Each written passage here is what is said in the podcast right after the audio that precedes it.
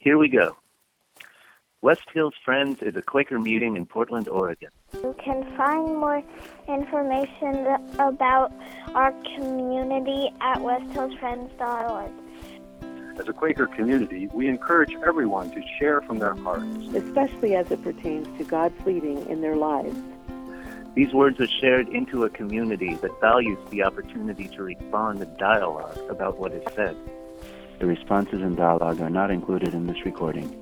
The views expressed in this content are solely those of the original contributor and do not necessarily speak for the entire West Hills Friends community. Thank you for listening. Have a wonderful day. Thank you for listening. Have a wonderful day. So I would like to talk about fear today, and I have I have two quotes about fear, both of which are like lodged in my consciousness to varying degrees. The first is Scary is exciting, which is from the musical Into the Woods. And the second is Fear is the mind killer.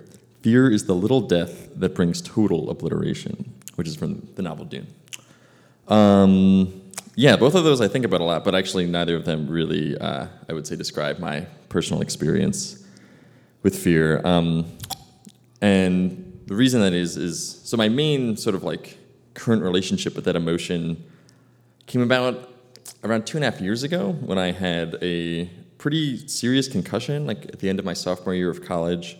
Um, and how it happened isn't really important, but I just I, the transition what is was pretty significant. I went from being this strong person uh, who was like academically minded and like busy and involved and like did a lot of things to being someone who like couldn't do a lot, who um, I had all these like limitations. I couldn't go to class for like a month. I um, and even then, once I could start going to class, I was like, it was like the only thing I could do. I was like barely like tolerating it. I um, couldn't spend much time around like the people I wanted to be around. I couldn't like look at screens. I couldn't like go eat in the dining hall. Um, I just like yeah, and I would say perhaps the most significant thing I had to deal with was that I was just like very sensitive to like physical contact. So um, like every like a very very light like bump on my head would give me a headache for you know days. So there was always this looming threat that I would hit my head again and I would lose all the progress I had made, or I had I would um,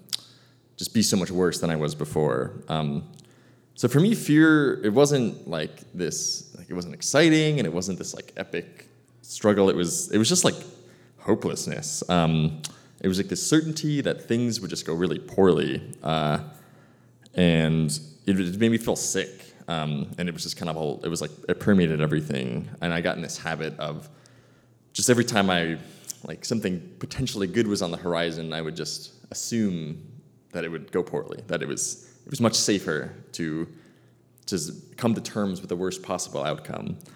Uh, because it, I had just been burned so many times. Um, yeah, and so because of this, I was really just unable to think about the future in a way that was meaningful. Um, and coming towards the end of college, um, I, you know, when it was time to like think of like what I was gonna do next, I um, just didn't. I was wasn't actually sure if I could do a job full time, uh, and just like most of, I felt kind of like paralyzed. Like most of the um, potential paths were very, felt very unavailable to me. So um, I don't know when I heard so QVS actually ended up being this like last ditch kind of hope. Um, it was like it was like the only thing I applied for, the only thing I felt excited about. Um, you know, I, because I, I sort of had this idea that um, you know I was going to have to like attempt this challenge of of like being a person in the world who's like independent. Um, and I felt like these layers of community that it advertised it's like, oh, like this is what's going to help me do it. Like this is what's going to, you know, and, and like not only is that going to be the case, but if it doesn't work, then like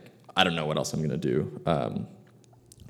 Yeah, and so when I actually ended up here, you know, I was really nervous. Um, I, I'm like, I was still dealing with a lot of like health stuff this past summer. I took the summer off, and I was just like chilling. Um, yeah, and so when I showed up to Portland, uh, there was definitely like a lot of transition, a lot of like stress in that. But like in a fairly short amount of time, I actually like the work component of this year, like working at Outside In, my site placement. Um, it just like I just like really got in a groove, and it just came about that that was the the least stressful part of this year for me.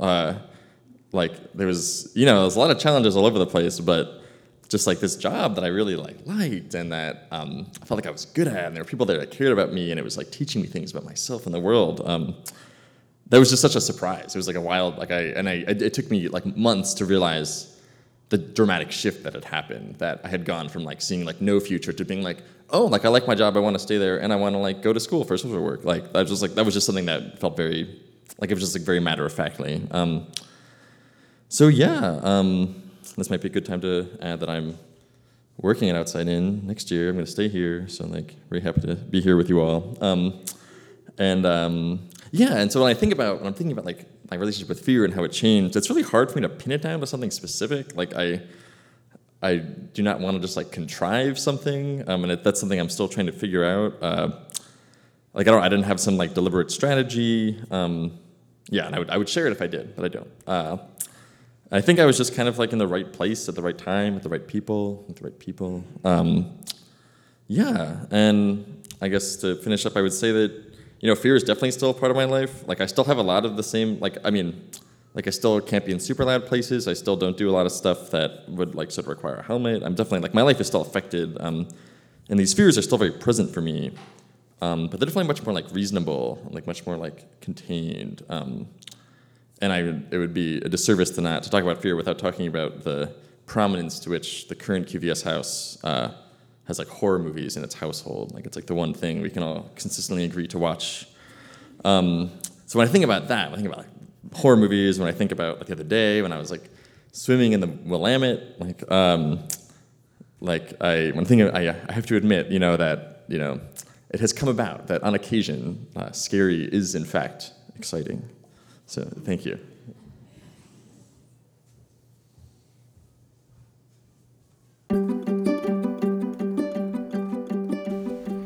Hey, thanks for listening to our podcast.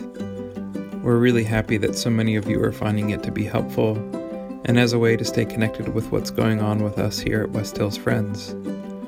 If you'd like to stay connected with us in other ways, we have a couple options for you.